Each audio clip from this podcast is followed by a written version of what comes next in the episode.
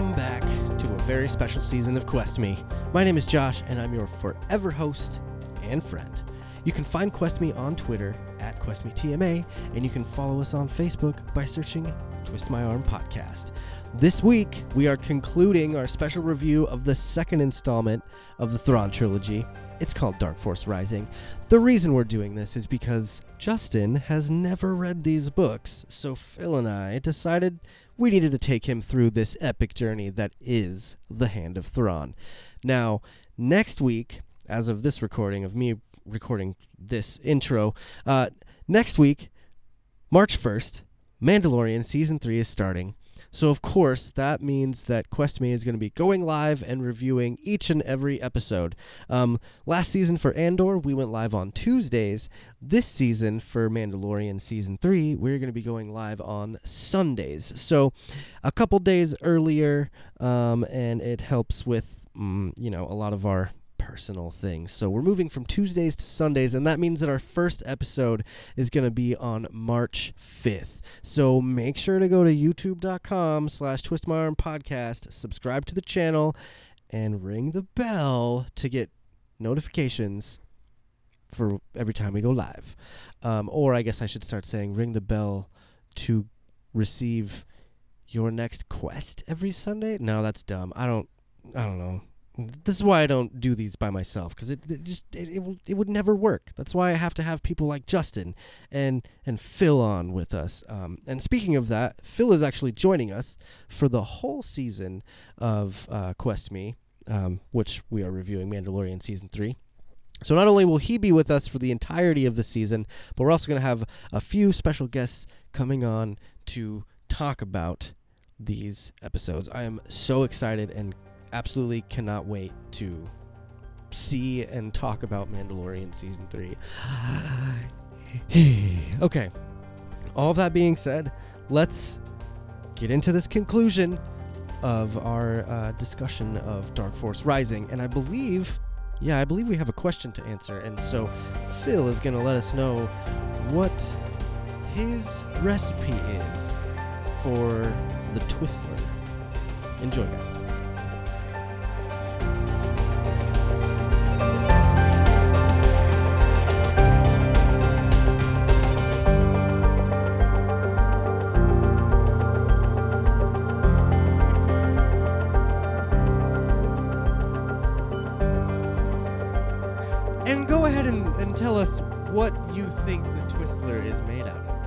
So- delicious, my friend. So Han Han described. Han described the one in the book as being a blend of uh, Corellian brandy and a tart fruit extract. So Okay. I I took my you know bartending home bartending knowledge and ran with that a little bit, and. I yeah. So I came up with this. It's um, a couple ounces of uh, brandy, and then uh, lemon and lime juice, uh, blue curacao to give it the little kind of neon green color, Yeah. a little bit of simple syrup, and something uh, uh, a shrub syrup that I made with uh, vinegar, like apple cider vinegar, strawberry, and fresh lime. Uh, so I, I made like a tart syrup uh, to go in with that as well. So See, it Doesn't is sound bad at all. it that is sounds sour. amazing. It is sour, but still kind of balanced, and you still get a little bit of the grape quality out of the brandy. It's pretty good. Dang, man. Next time I'm, I'm in Colorado, I'm going to make you make me some drinks. See, I, I would have accepted uh, absinthe, wine, and honey. That's that's how I sort of pictured it in my head. That seems like a very, uh, I don't know, white trash version of that. Yeah, yeah, yeah. definitely, definitely white trash. I don't know, just throw some absinthe and honey in that bitch and drink it. Uh, Absinthe and honey wouldn't be that bad, but nah, you're not wrong. But I do, uh, I do like your rendition of the what the I'm- Twistler, Twistler. Twistler. I'm pretty happy with it. Yeah, The twist. I'm a Yeah. little disappointed I can't actually taste it. But Sounds like here, a Harry Potter delicious. candy. So I will. Uh, I'll write down the recipe I used, and I'll uh, Next Do time it. My make girlfriend's a bring friends. bartender, and I'm sure she would love to make it. I'll be honest, I probably don't have half those things to make that shit. I got bitters. you got whiskey and You, Dr. need Pepper. bitters? I got bitters. I got like four different kinds in my garage right now. I got Worcestershire. Uh, You want some of that? I'm not making Bloody Marys, so I'll probably skip. Ew.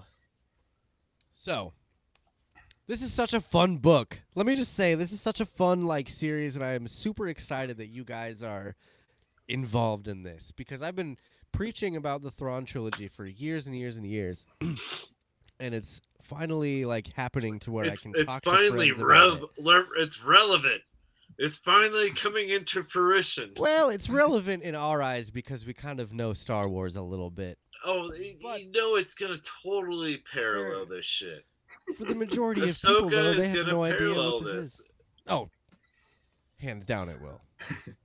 No, but I.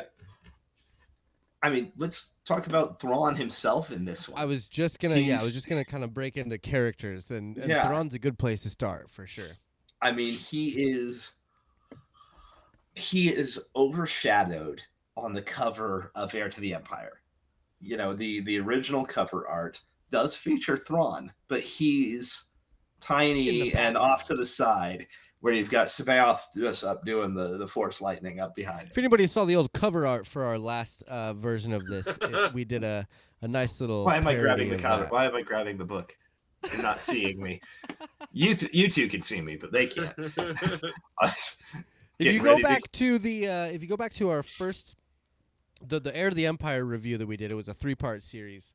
Um, there's a cover on there that has, it's the original cover, but with uh, Justin, Phil, and my face on the front. So. Josh has It's a the good best. He's C'baoth. I think is I'm that on. the is that the slave one? Yeah, man, that's the the Jango Fett edition from uh, oh, episode that's two. awesome. Oh, Yeah. That's dope. Those Yeah, of you no. listening should be jealous that we can see it and you can't. it is, and uh, my uh, my oldest son and I put it together the other day. oh, that's awesome. I've I've had it since you know 2002, but nice. finally put Yeah, it back together. Put it together. You kept it in the box without with the instructions, like Nah, pieces man, I just put all the pieces in with my other Lego stuff. Oh, oh god. Nah. Oh, oh, that- No, that sucks though. Not if you color code your Lego bricks. Oh, well, well, we're not getting to a whole anal. different level of nerd over here. So Thrawn, Thrawn, Thrawn, Thrawn, blue really- skin, red eyes, killer He- smile.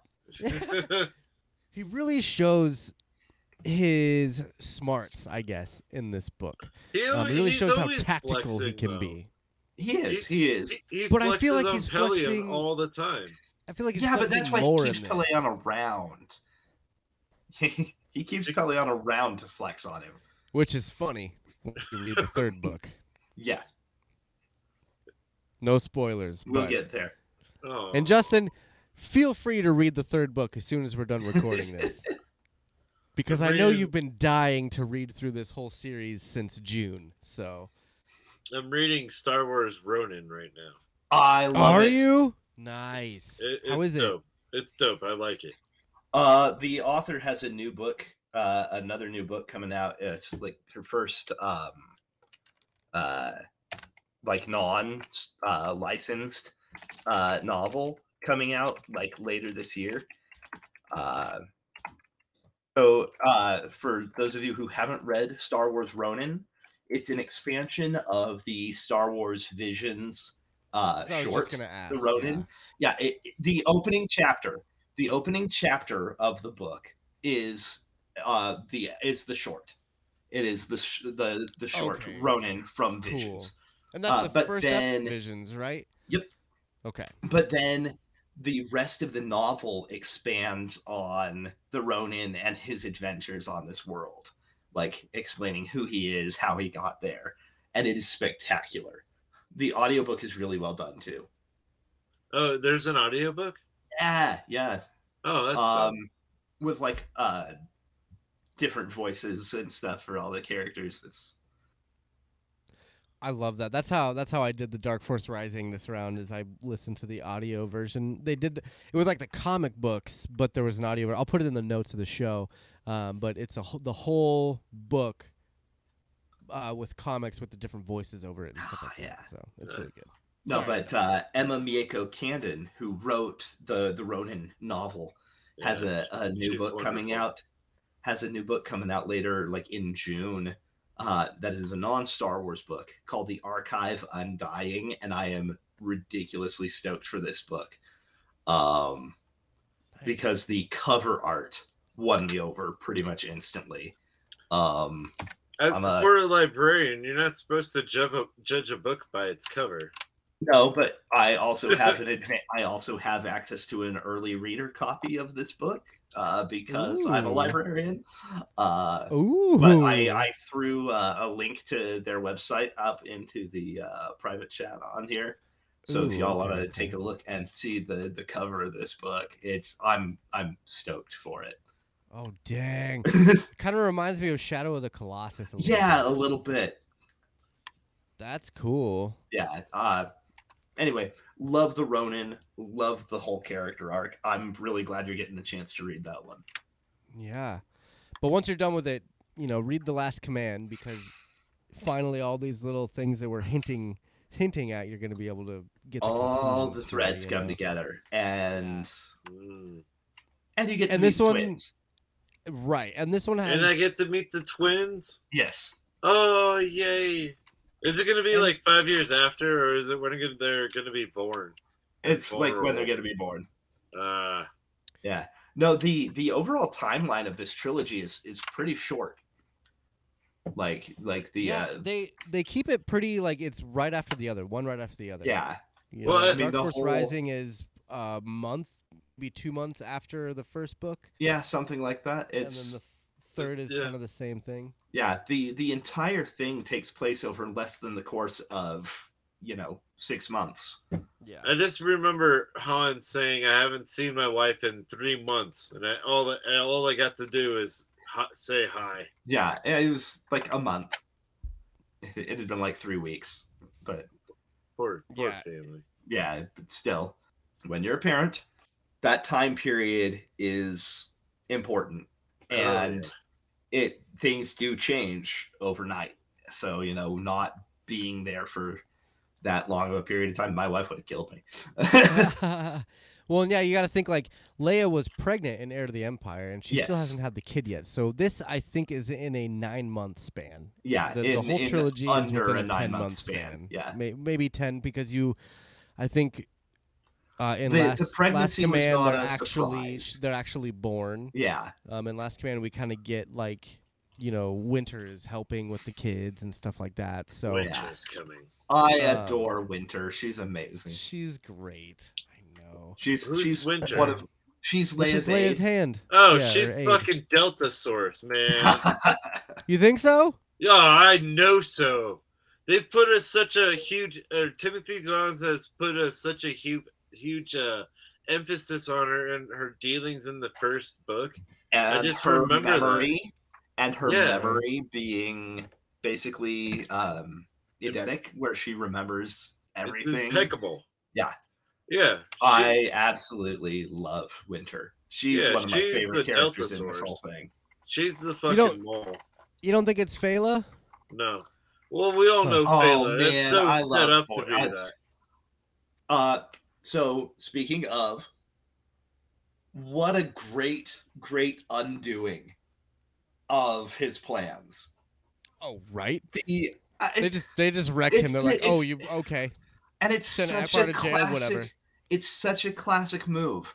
You get the bad guy monologuing, and you let their henchmen hear, and you realize, oh, this guy doesn't give a shit about his henchmen. We should Right. stop following him. right. It's Right. so beautiful. It's it's so Scooby Doo. I love it. I really did like how they kind of his downfall. I like Yeah. his his downfall in this because he like rose a little bit and then they were like, nah, fuck you, and, and then he fell. So But they Um, never got uh to acquit Ackbar. They never got information to get. It's only book two. Yeah, Yep. I know, I know, but that was their whole deal about going to New Cov and Mhm. Right, but the whole But- like emphasis was the free Ackbar. Yeah. but then they found more information when they went to New Cov. Like I don't I think mean, the Dark is Forest, ever that's- going to get freed. that's when uh, when they go to New Cov is when they kind of figure out about the Dark Force. They find Mhm. out about That's you know, when That's not Han. That's when Han and Luke start finding out about you know oh shit the Katana fleet. Yep. Also, I love that you know Luke. They make that Zahn makes a point of Luke being like you know even you know growing up on a little backwater planet like Tatooine, Luke had still heard tales of the Dark Force. Right. So, and we kind of get to see the Katana fleet a little bit in this. Bits and pieces of it, and the um, flagship. And the flagship. Well, do- well, what do you mean? We kinda like. we absolutely To see my it. knowledge, we see like 13 ships in the flagship, like- like you said. but we, we and don't then see the that's whole fleet though. yeah, no, but the whole So we fleet was the like- inference was to that uh, Thrawn got them. Yes. Yeah, no, Right, but- that's they're absolutely setting up that Thrawn has beat them there Yeah, and left just enough of the ships behind, including the flagship, left just enough of them behind for the Republic guys to be like, "Oh, cool, we found it," Right. and they're like, "Oh no, Oh. we didn't." we and have that's the what I mean other is- 180 over here. That's what I mean is we we kind of see the fleet. Yeah. We don't see the entire fleet. Well, we uh, see a, a bit of it, and we see the clones. We Yep. see how they're actually working fleet and how it how it went down. Um, Mhm. we kind of learn a little bit more about the outbound flight as well. Um, Which- there's a, there's a really cool series. It's a it's a duality series, um, duology. Duology, I mean, um, and it's it- the Hand of Thrawn. Hand of Thrawn, and then uh, the sequel to it was the the search search for something. Um, Uh, think I- Vision of the it was Spectre of the Past and Vision and of the Vision Future. of the Future. Yep. Yeah. Okay. Cool. It's the Hand Um, of Thrawn duology. And that was the outbound flight. The whole thing about uh, Jorus the original Jorus C'baoth, um, and then kind of seeing why Thrawn was sent out on that mission um, to to find the Yuuzhan Vong. Like that was And the, the big explanation of that. And then uh, back in 2006, Zahn actually got to write one of the last novels that he did for the old canon, which was Outbound Flight. Yes, yes. Um, and act fun. Let me just let me just flex my knowledge a little bit here. Spectre of the Past was Mhm. actually supposed to be the original sequel to Star Wars. Um, it was Spectre of the Past would technically have been, I believe, the first expanded universe book that was written, and it was in between. It was supposed to be in between A New Hope and Empire Strikes Back, as far as I know.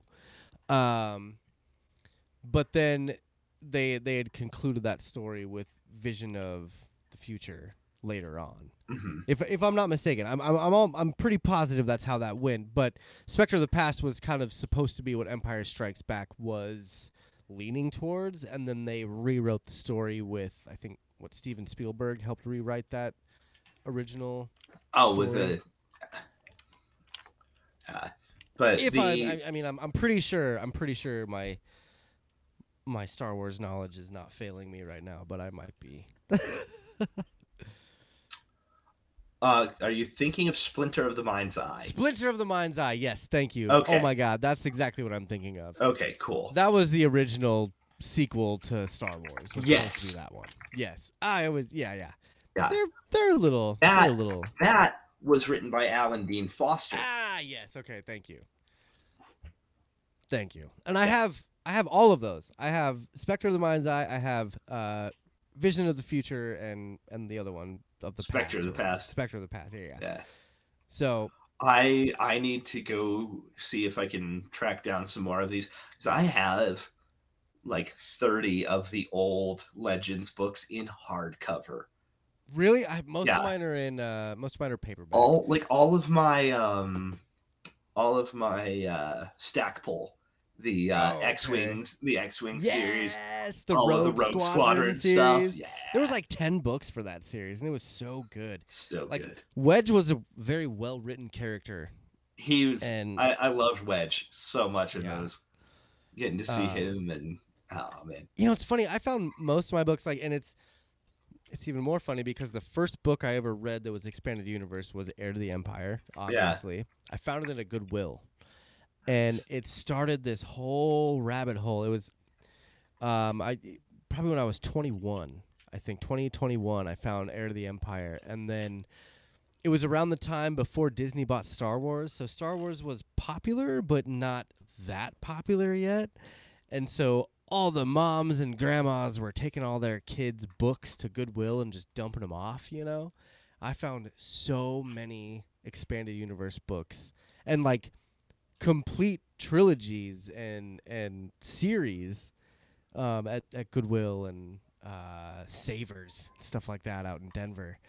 Um, but like Heir to the Empire was was the first one I read, and then you know, obviously moving on from there, I think I went to Courtship of Princess Leia. After that was a good book.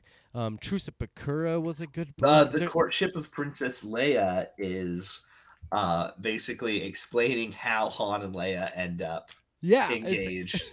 yeah, it's kind of a bit of a like a romance novel it can't in be a way. that interesting. I was warranted enough for its own novel. It's a pretty good book, dude. Oh God. it's pretty good.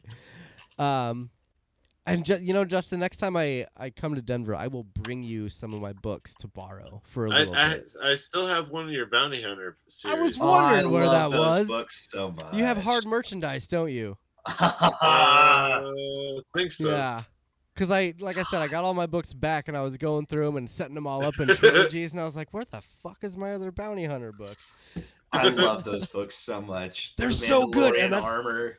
That's what Boba Fett was kind of based off of. Yeah. Was those those bounty hunter Yeah. books, and It- was it really how like how well does it parallel? Um, it's very loose, for loosely. for slotting into the like new canon first off because it had to fit into the new canon um it was still pretty good the whole idea of him surviving the sarlacc and you know fighting his way out Yeah. the the timeline was a little fiddly but that's you know but forgivable. Dengar was a badass. dengar Dengar basically carried Boba Fett Ah. on, on a Oh, little piece man. of wood through So- the entire Tatooine desert. how about how about by the way the guy claiming to be dengar capturing Ma- trying to capture mara Oh yeah, oh, yeah guy I thought So- that he was claiming to be the same Dengar. Yeah, no, he wasn't actually Dengar, but he was. He had the. I think Mara even comments that the idea was likely faked.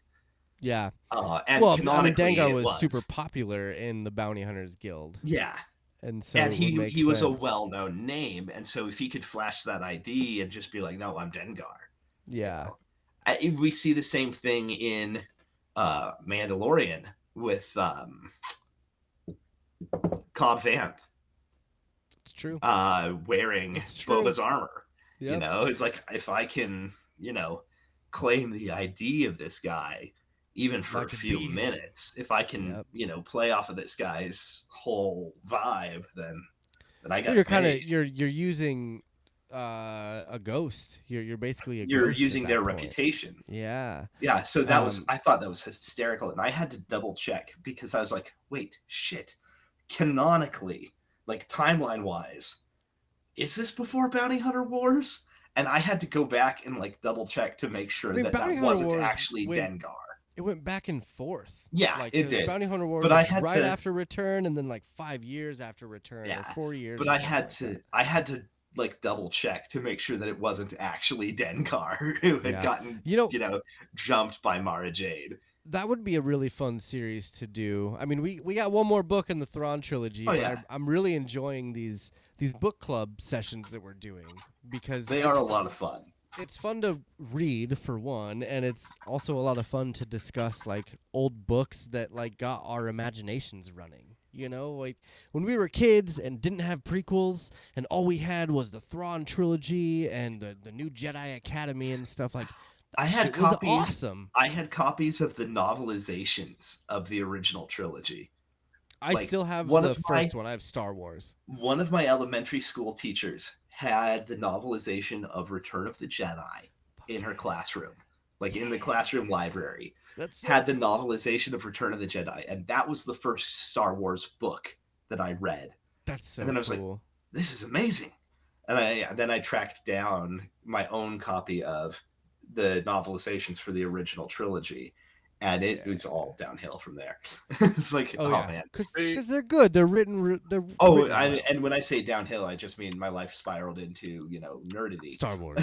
See, like I didn't get like sucked into the novelization initially. It was more the video games. Okay. So Sure. Oh, like Man. Star Wars TIE Fighter came out. oh, and then oh. that's literally what hooked me into reading the books and then into like oh you know where i am now buying darth vader toys along my shelf But it all goes back to the books, I remember playing Empire Strikes Back on the Super Nintendo.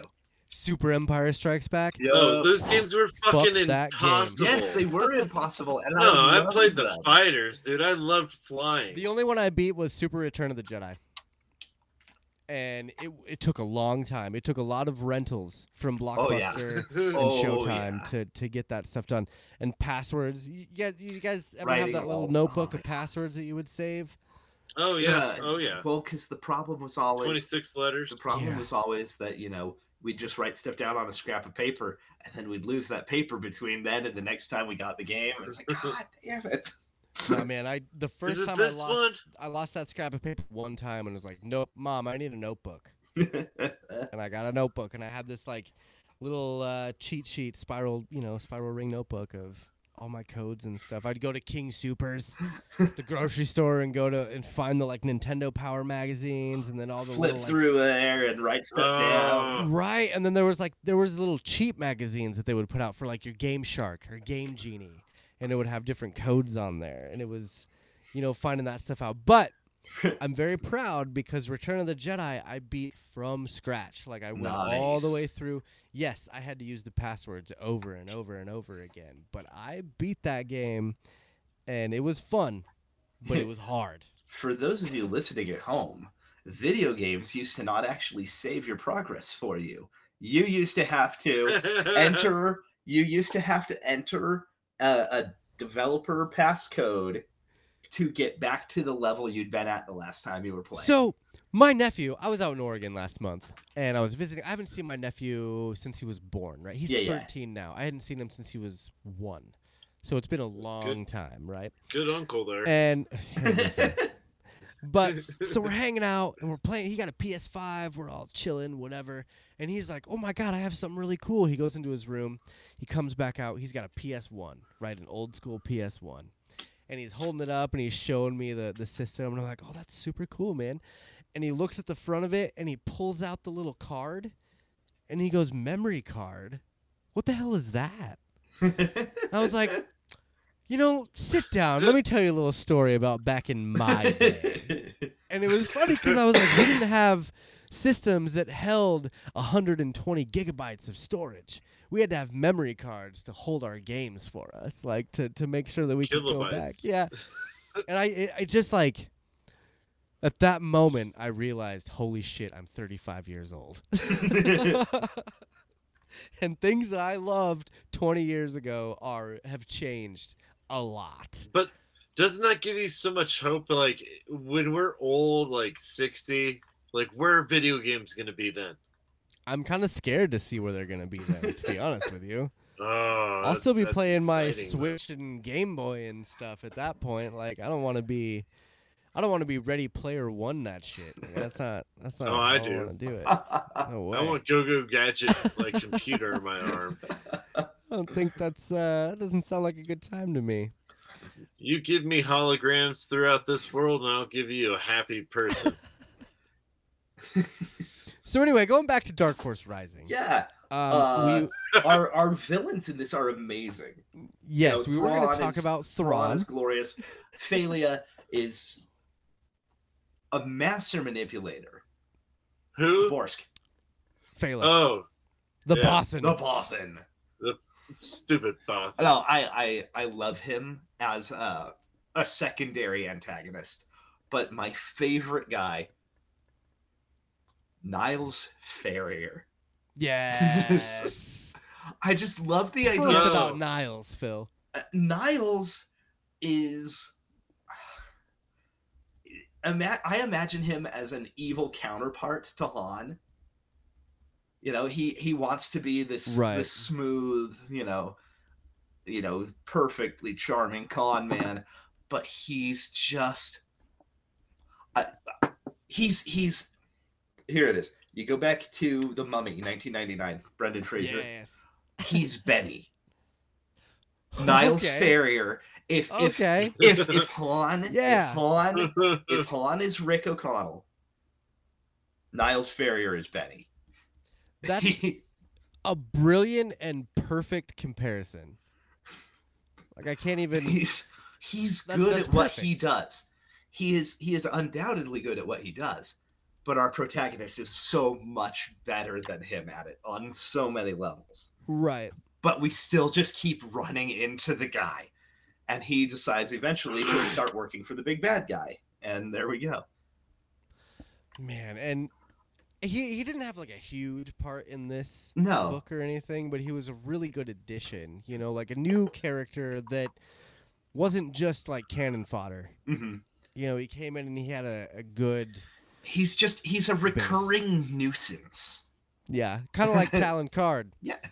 Him and Karrde See, uh, are basically like through the expanded universe. They Mhm. show up here and there, and you're like, oh, this fucking guy.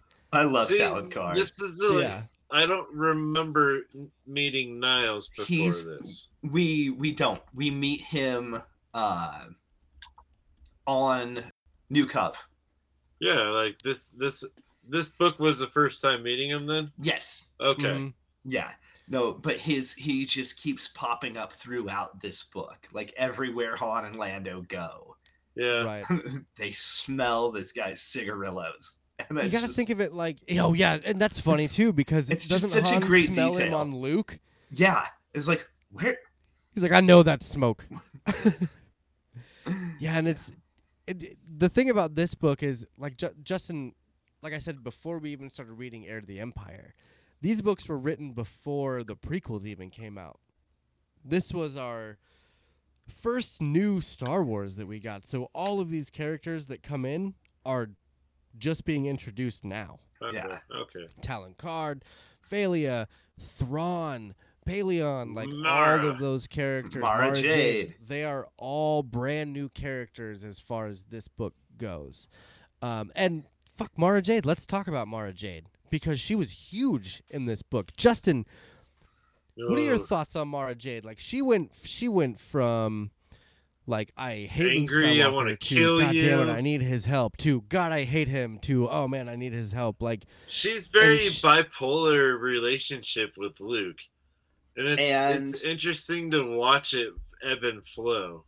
And like and there there's a good reason for that and you'll you'll find the reason well in uh in book three but it is it, it's I'm, I'm I'm pretty sure she's like force horny to him or whatnot.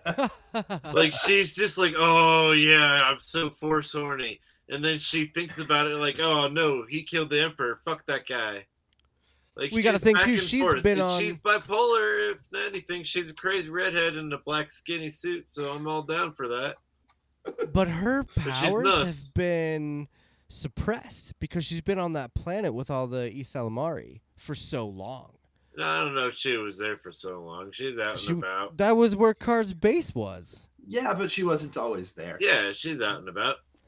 Right, but she didn't have her force powers all the time. So I think No. her planet force powers were enhanced by the emperor, and once he died, like the that connection was lost. But it's still Bingo. there. Or the I would agree with that. And so once she leaves the ysalamiri and that uh, force dampening stops, and then goes to Endor, and has the like, the Emperor's spirit kind of hit her again. That's when everything kind of comes back to her. You know what I mean? Like Mhm. she kind Yeah. of realizes who she is and w- how powerful she is in the Force. I mean, to me, and you know, she had a, she had a kind of a crazy story, you know, in this because it was Ah. like she went from bad to good to bad to good, and she's like, I don't know what the fuck to do anymore. and i loved so much that thrawn was like you think you're the only one Right. You Thrawn think you're just the looks at only her as like, you think you're the emperor's only hand? Oh, you sweet summer child. Yeah. See, I don't know if that Oh, was like a, a, a mind fuck or just a true ta- true thing. It was a true statement. Well, I mean, Like- if if Thrawn was introduced to her, and she was introduced to Thrawn as being the Emperor's hand, we have no one but Thrawn to believe when he says that you know he could very well have met other Emperor's hands in the same kind of manner. Oh, and I love the way that he got her to admit that she was the hand. When in that little meeting, I think it was on Endor, hmm they had the meeting and he was like reminiscing about They were What in she was orbit around wearing. Endor. yeah, Yeah, And what she- his she whole his whole verification of her identity. Yep. And Like, being like, all what were you wearing that day? How, dude, that just that is another just character building what thing for Thrawn, showing how yeah, observant what was that the guy what is. was the piece of jewelry you were wearing the day you met me? Dude, and, and, that here there's some, scary in that sociopathic style. shit right oh, there. Oh god, yeah. No, Thrawn's a fucking creeper. yeah. You remember those that small of a detail? Like maybe No that's just the you're in chiss in charge. him. it I mean it absolutely is. But it's it's what makes him such a amazing villain. Such an And amazing he's- villain. He's also the first Chiss we've met. Yep.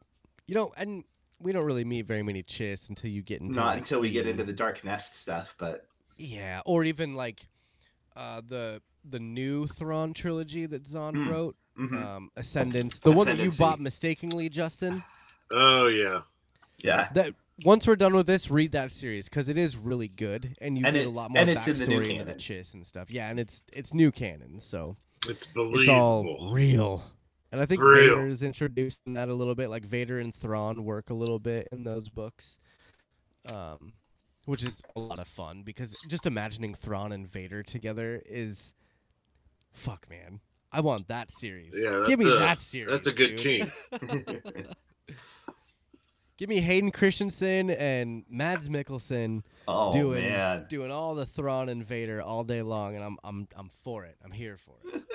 All right. So Um, here, here's a good question. Getting focused back to the book, like, what do you Sorry, I know we've been, we've been all over the place, but it's been fun. what do you th- like what kind of balls would it take for you to go to uh, an enemy's planet and to go meet up with one enemy who thinks you're the the good guy the Are you talking about Leia? yeah the Leia Noghri little aspect Holy like shit. what the fuck what that was balls one of does the she most- have That's some of the most intense story that we get in any Star Wars, I think. Yeah.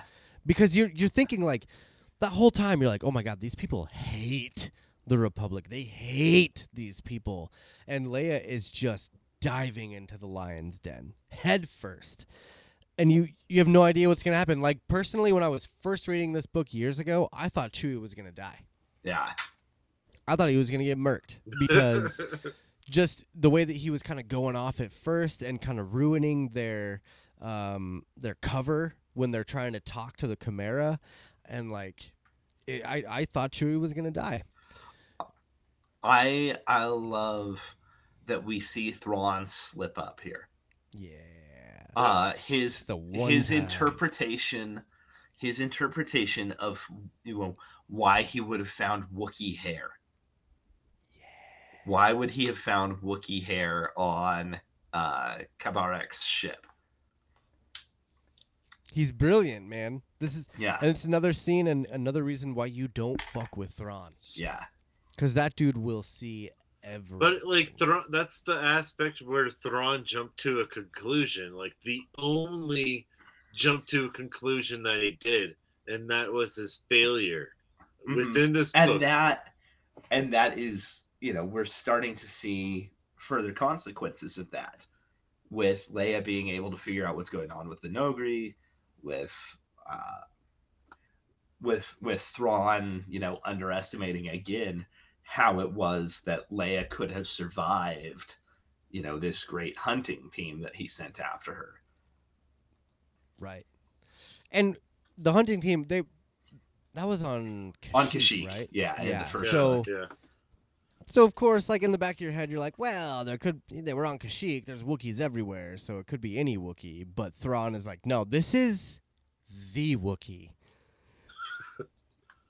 the one that Leia hangs out with. You know, like he but kind of he, figured it but out pretty quick. he, but he misinterpreted why Chewie Why had been on the ship. Exactly. Yeah, and Which is again, it. like you said, one of the first and only kind of slip ups or um, chinks in in his armor that Yeah. you really see. You know, and and I like that because Thrawn is very good at, at what he does, but it just kind of goes to show that even the best can make mistakes sometimes. Well, the, Or it- it's the MacGuffin of the of the show of the of the book, and you know you Well, have something in there. it- it- the aspect of this book where they're they're the fleeing the uh the the chimera with Karrde and they Mhm. they just uh, got him out and then he's like oh shut off the main reactor like that aspect like oh. that's that Thrawn that, says, "No, hey, that that that fucked the team up like the rep or Luke and them trying to escape but at the same Yeah. time it fucked him up in the future and let them get away like it was just a, a- interesting to see those minor flaws pointed out with Thrawn I." and how he oversees them Yeah, and and he he has a unique approach to handling mistakes when they are or are not corrected. It's interesting because he doesn't just go and kill somebody. He gives them one. Everybody gets one. I feel like it's his motto. You know, Tell him, Peter. everybody gets one. I guess everybody gets one. Oh, I love uh it's the quote in the first book. I love it to death. I say it to my students all the time. I have it I have a picture of it, but I'll, I'll come up with it in a second. Yes. You have a Star Wars quote that you say to your students. Yeah, it's the Thrawn or anyone can make an error, but that error doesn't become a mistake until you refuse to correct it. yes. Yeah. Oh, I That's love so that. awesome. Yeah. No, because that's that's the the tractor beam operator that's trying Yup. to catch Luke in the Yup. first book. Right, right. Yeah. And Yeah. Luke does that weird power maneuver that then Yup. kills his engine. That that's when you find it. He's like Kills his- stuck in this. this kills thing. his yeah, it burns out it burns out his engine to do it, but Yeah. Um, that's Yeah. awesome. I'm no, glad that's that you it's use a such Star a great quote. line. It's such a great line. Oh, line. I know. I had to and take a Yeah. picture of it. I had to take a picture of it. Um, so back to Mara Jade though. We kind of went on a little tangent there, but back to Oh, Mara Jade. the Um, hand of the emperor, babe. or one of the hands of the emperor. I I think uh, a lot of people at this point are thinking Mara Jade, like especially on Coruscant. Everyone's like, "Oh, Mara Jade's here to kind of screw us over." Mm-hmm. And But- he's here. At the same time, she's there to find Luke Skywalker because she's like, "Oh my God, we're fucked. I don't know what to do." and so I loved the sequence of Mara, Luke, and Jorus Mhm. because it was like it was this like kind of battle sequence that you know Luke is is kind of fighting himself to be like, well, should I fight this guy? Should I team up with her? What's going on? Like, Justin, what did you think about that whole scene with the three of them on Jomark? Well, it was like a right at the point where Luke was like, "Uh, well, sort of fuck this guy. I don't really want to believe him. He's sort of insane." And then Mara just nuts. pops in out of nowhere, and he's like, "Oh yeah, time to dip. Uh, I like her." But it was really interesting to see the pair or the the the I guess the contrast between them. To, to, to see Jorus trying to be the nice, cool guy, he's like, "Oh, look what I do, Luke. This is how it is. You know, if you want a cart guy, I got a cart guy. He'll take me down the mountain." I remember that in the book, but um, just see him all be willy, uh, like, happy-go-lucky, and then him to turn into an asshole shortly after. Luke realizes, and then Mara just sort of fall in. I guess Mara just kind of solidifies his thoughts Yeah. that he's nuts. Yeah, it was Because just the whole that time, like, and and reveals that he's been doing the whole artificial um weariness effect through the force on him. thank you. right, he's been Yeah. using the Force to manipulate him to get to where he wants him to be. Um, but I mean, it's it's kind of like Mara kind of like solidifies Luke's thoughts that Jorus is a is a psycho because the whole book, every time that Luke is hanging out with Jorus and they're doing some sort of training, quote unquote, um, Luke is like, I don't really. Would Yoda do this? Would would Obi Wan really electrocute that guy? I mean, this is kind of weird. I feel like, and so it just I feel like Mara really helped Luke get out of the path that he was on. But it, You know what I she mean? was 'Cause- like introduced just a short time.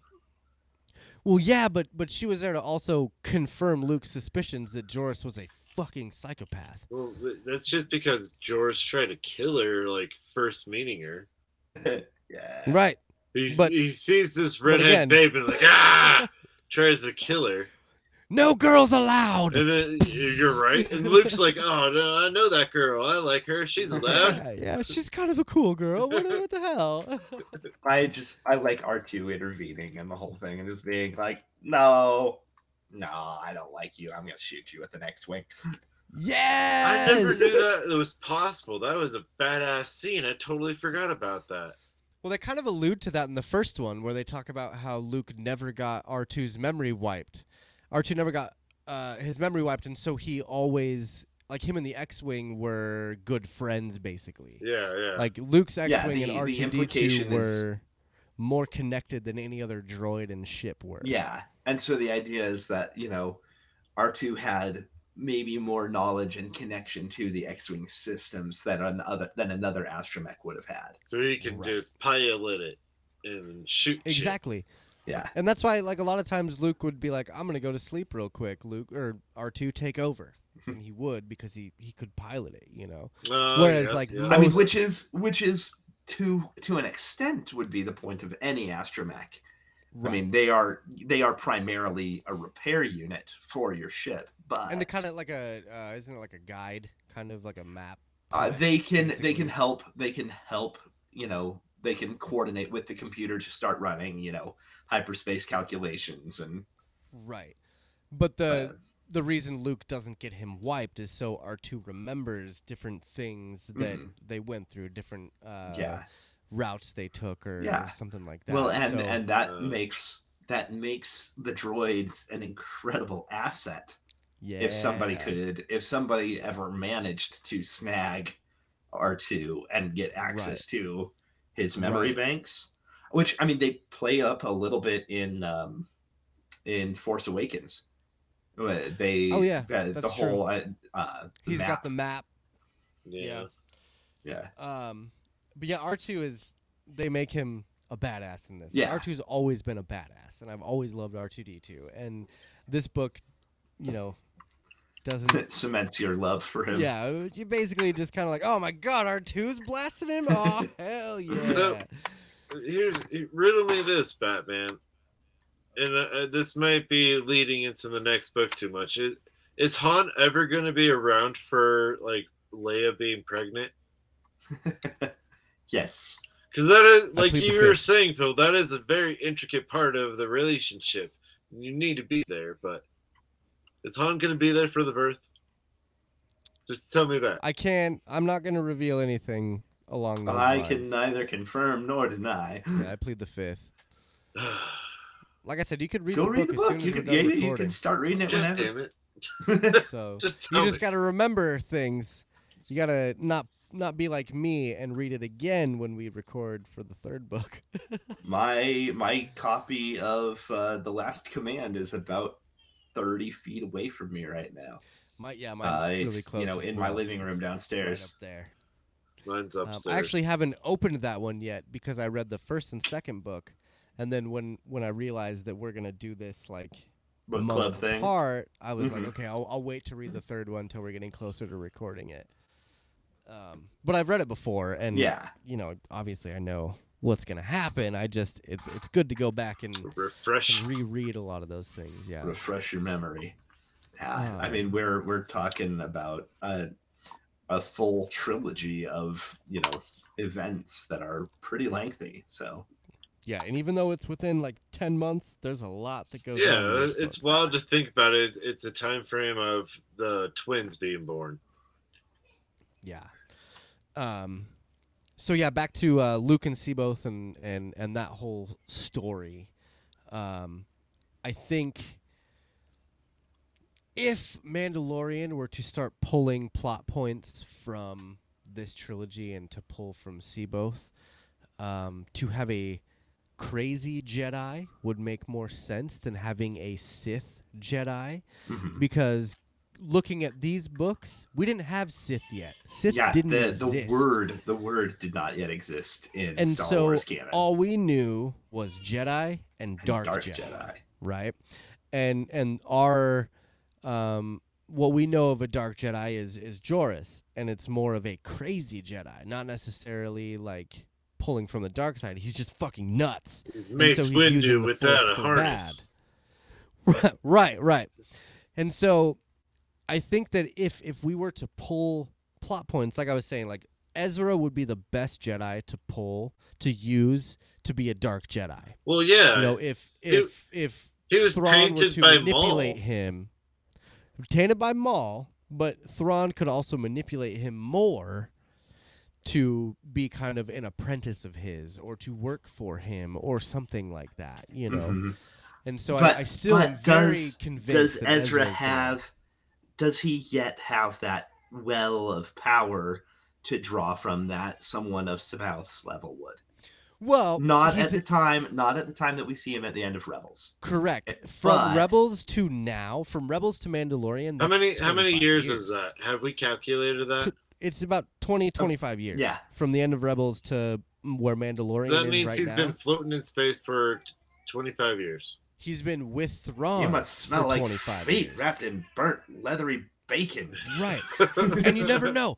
Maybe Ezra, maybe Ezra met a dark Jedi in the Outer Rim, and he learned the the dark ways, and he comes back and tries to show Luke the dark ways, or whatever. But I I, I am convinced that Ezra's gonna play the C'baoth of the Mandoverse. If they if they go that direction, they could have him go through the whole process that Jason goes through in uh, the whole like so uh down the line like 35 years down the line in old canon Jacen gets captured and tortured by the Yuuzhan Vong. And it's not pretty. Like bad. like really really not pretty. Like one of the most disturbing bits of stuff you'll read in any of the star wars canon. Wow. um yeah Dude, the the Yuuzhan Vong Uh, is no joke. The new Jedi Order was fucking intense. Um, but I mean, they could have, you know, if if they wanted to have a, a reason for Ezra to be pushed further to the extremes of the dark side, then they could, you know, they could coordinate that with the implementation of the Yuuzhan Vong in the new canon. Yeah. And again, I just But this is all speculation. uh, yeah, and it's theories and stuff, but It's all the- personally, I just I think, I Star think Wars Ezra's is gonna gonna take that that spot. see Is that why they call it speculative fiction? see like where, where, where Star Wars at is all about the Mandoverse. So the in between um, Jedi and Force Awakens. But it, yeah, you guys are forgetting that it, it's all about the prequel now.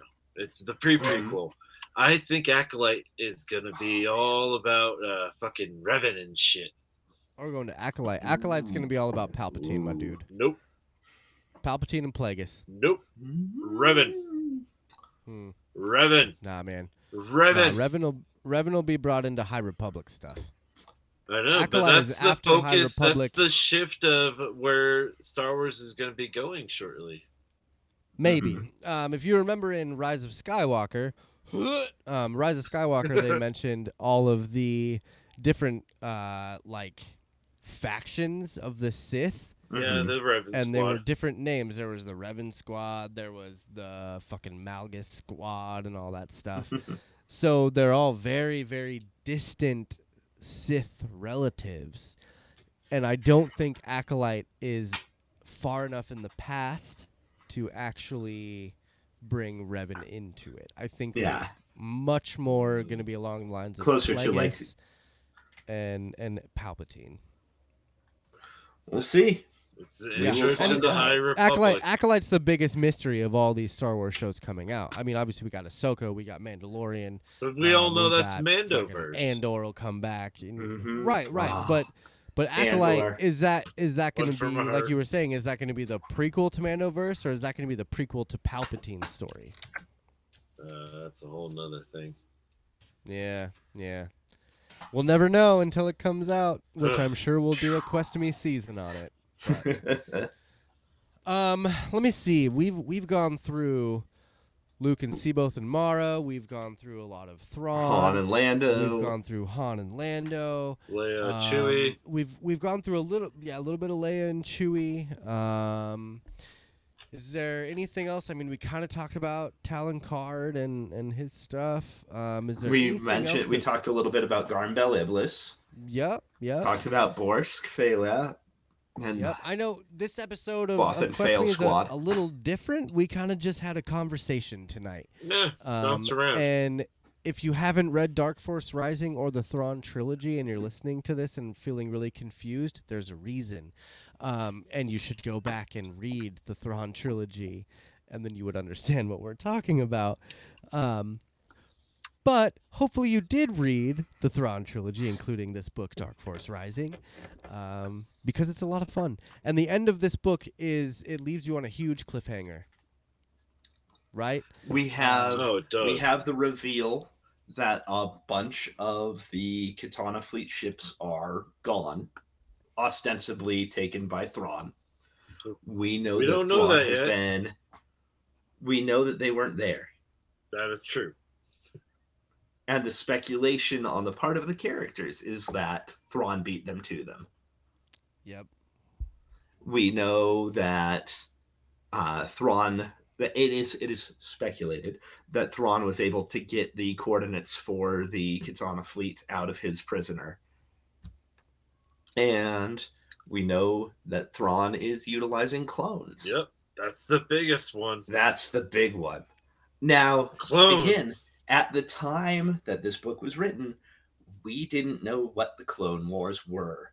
Yep. So a lot of the speculation at the time was that they were fighting against clones, like that the Jedi were fighting, like the entire war was fought against clones. Mm-hmm. Um, that they were some sort of external The clones were bad, Yeah, basically. yeah.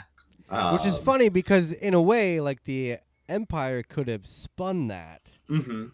to make and people and think who knows you know in bad. universe you know luke has heard of the clone wars but what does he know about them he doesn't know he was born in the middle of them right? or that his dad kind of like I don't know started them. And Even finished Obi it. Wan kind of like it's a small galaxy I, I i like that we get some combination of the uh maintaining yes it's a small galaxy all of these same people keep popping up but at the same time no it's not a small galaxy look at how many other new places we go uh yeah. get to see a lot of new worlds. New Cov sounds horrible. right, People having to live in their little like honeycomb cities under magnetic shields. And, right. Um, But I love that. I love the description of that. Like. If I were to I- I write a still- book, I would write a sci-fi book so I could make whatever the fuck I want. It I sounds still think- I still think my favorite world introduced in this series so far is uh, Nkllon with uh, Lando's um, Oh, uh, Nomad his- City. yeah, yeah. It's The, like, the mole miners.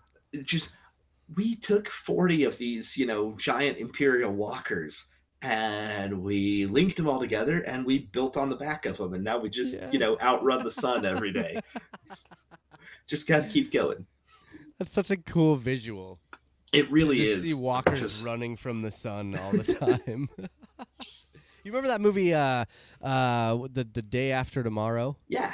where they were running from the ice age? Oh, That's kind of how I imagine the walkers. Is like the sun is right behind them, and they're just right in front of the sun, running in front of it. uh, see, I, I, now I got the the Mummy Returns uh, with them Oh, yeah. outrunning the sun as they're on their way to the pyramid. You and the Yeah. mummy tonight, man. What? You're killing it. It's a, it's a wonderful series. The, Brendan the Fraser's the Mummy, 1999, is a cinematic masterpiece starring Brendan Fraser. I've been recently just won an watching award, Doom if I'm not Patrol, and I love. Ah, Brendan hell Fraser. yes. I love that they cast him as Robot Man. I, I just, I love the Doom Patrol. From like Grant Morrison's run to Gerard Way's run on it, I love Doom Patrol. So I love that they're pulling elements from both of those Both, in yeah. to the. I, I'm I'm sad because I guess it did get canceled. Uh, What? in the yeah, but that's Yeah, but it- blame it- James Gunn for that. Oh. it, it's part of their whole kind of reconfiguring of everything but they they do get like a solid ending Yeah, I didn't. I need to I need to watch that whole series. I watched sure. that I ending. It haven't wasn't seen yet. solid. It was a fight waiting to happen. i mean relatively speaking All right, all right, all right. they're they're you know Yeah, uh but no there's a I- bunch I- of character development happened there. earth's strangest heroes Right. I, I i love i love me some doom patrol um Yeah, it's good. All those DC things. It's gonna be interesting to see what DC does. But it moving is. on from that. Yeah. no, Um, but um, Dark Force Rising is a very solid second entry in a trilogy. It, it introduces enough new characters to keep mixing stuff up. mhm. It um, it maintains uh, our awareness of what's going on with the main characters. We still get little sprinklings of some of our side characters here and there, like Wedge. it's just like, hey, he's I'm kind of there. I'm just this random dude that you're, you know, contacting. Hi, I'm a badass. Yeah. Yeah, no, that that whole bit with Wedge just trying to play spy is adorable. He's such a cute little spy. He's the worst spy. Yeah. um, but yeah, it's and I agree. This was a very solid entry in this trilogy, and for Star Wars in general, like a Star Wars story, this was a very, very good um, entry for that. So, um, is there anything else? Let's let's start with Justin. Is there anything else that we may have skipped over? I know that.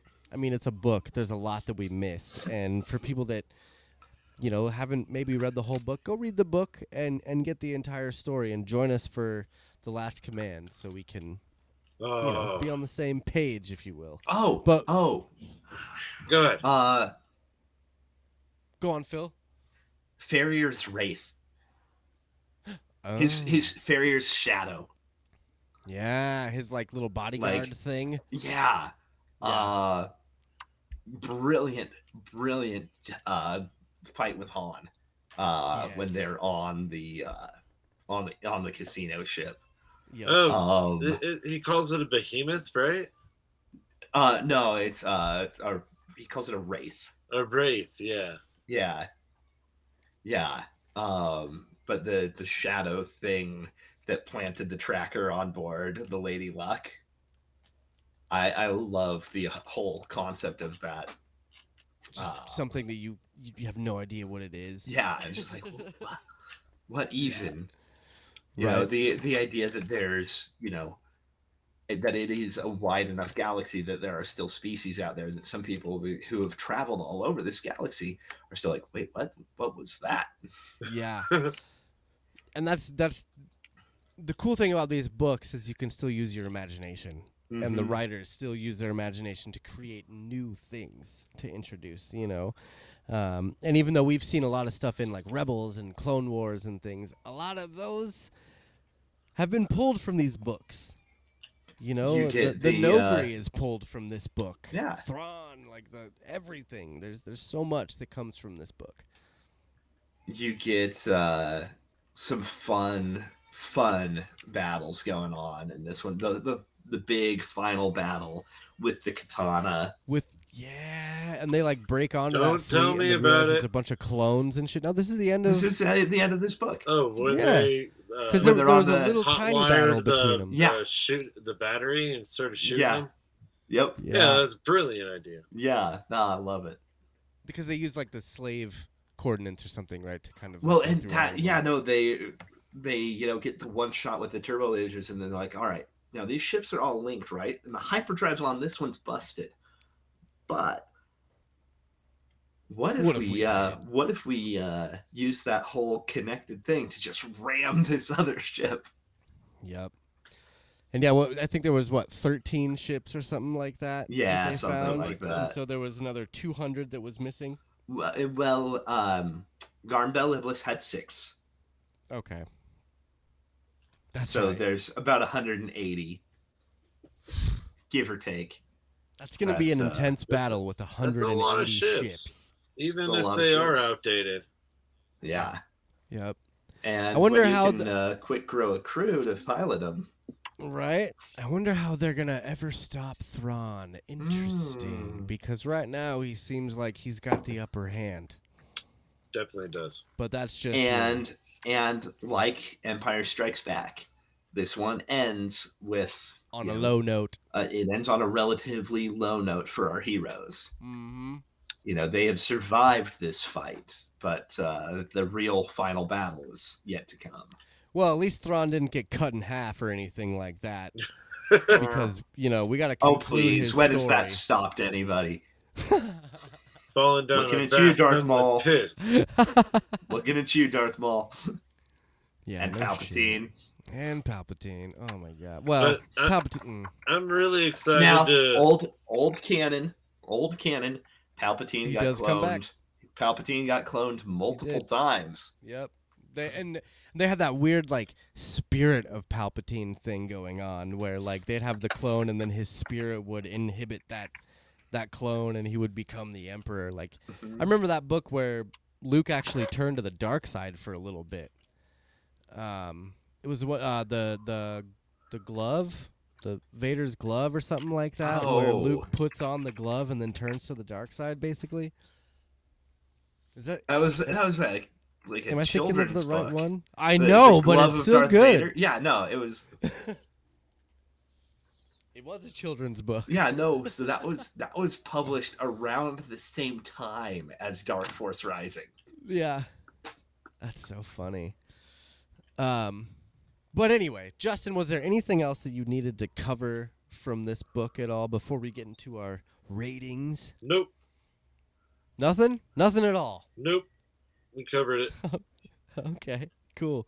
Uh let's say on a scale of 1 to 10 how are, how excited are you to finish this trilogy? Uh, eight and a half. Eight and a half. Why eight and a half? Because I've never felt the ten out of ten, and Okay. for anticipation, like this is like pretty good for me. I'm I'm, really Okay. excited to read the Last Command. Word. I'll take that. Um, so then, if we're gonna rate this book, so we rated. Uh, I I don't remember the ratings of Heir to the Empire. I think they were all pretty high, Yeah. eights and nines. Um, what would you rate Dark Force Rising, Justin?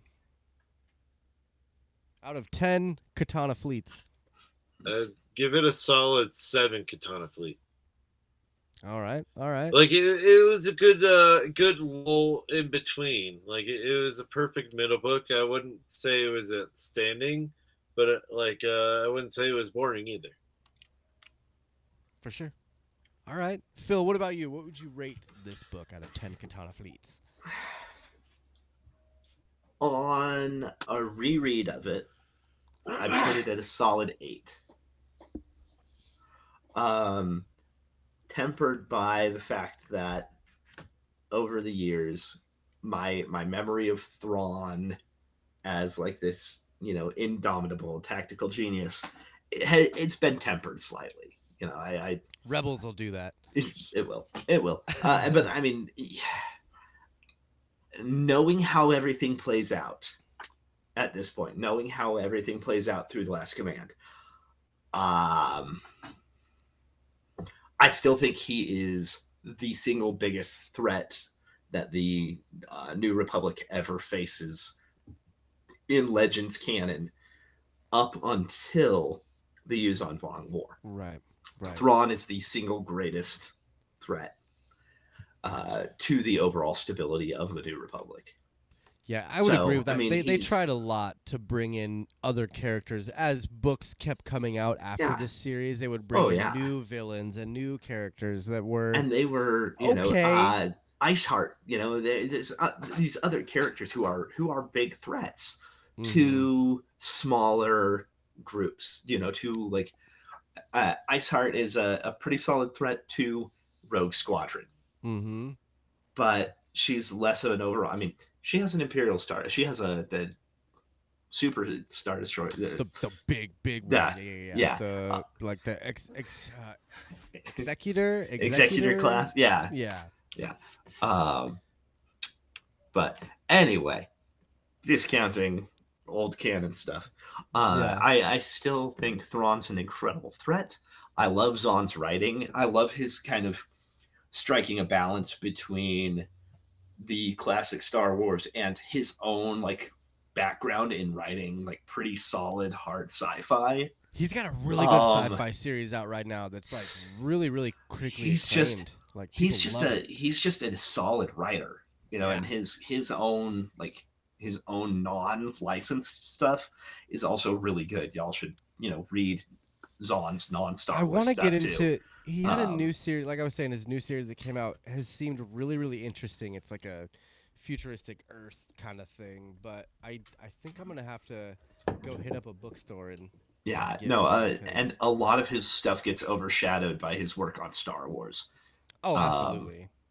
but go check out some of his other stuff too because he's he's really just a solid sci-fi writer um Yeah, and he's- yeah he's no a middle middle entry of a trilogy um it's it's really hard to hit the high notes of the intro of the stuff in the first book and the conclusion in the third but yeah, Yeah. solid eight out of ten Let me see. I'm trying to find what he was doing recently.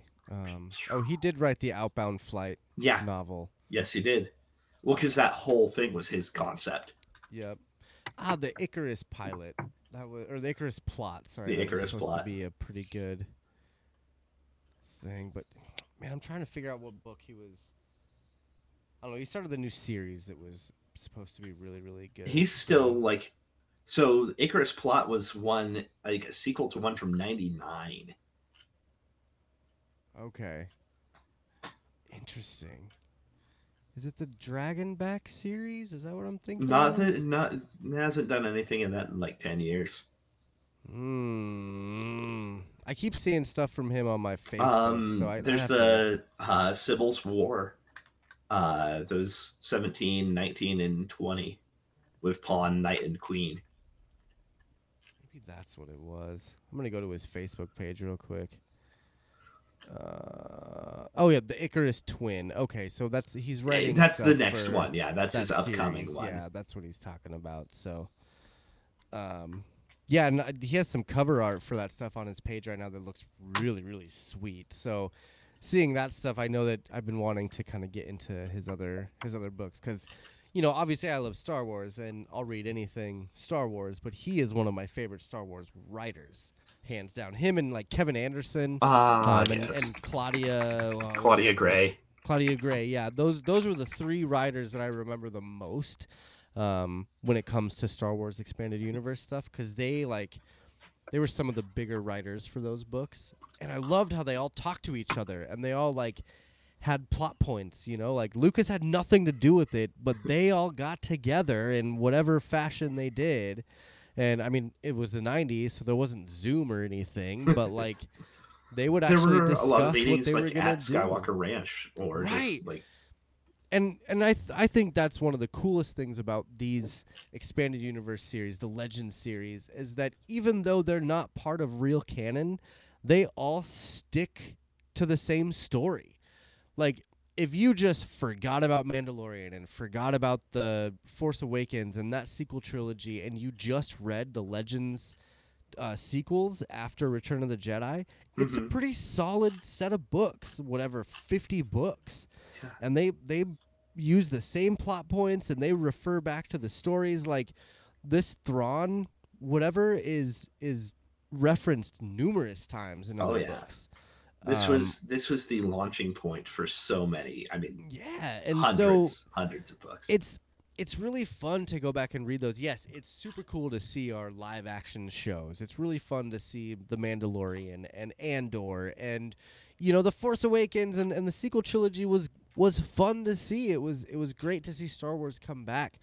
But personally, I think the books and the Legends series just had such a a better understanding of what Star Wars was was going for and what Lucas wanted to do with with his story. Um, the, and the collaborative vision of the old legends writers is just it's top notch, man. You can't you can't beat it. Well, we'll find that out in the future, though. I don't know any about And that. will. So,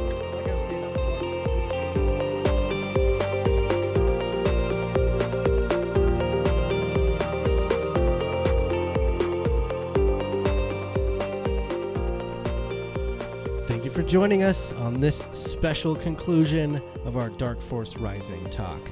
Uh, I'm going to keep this brief. Make sure to check us out next week, March 5th, for the season premiere of Mandalorian Season 3.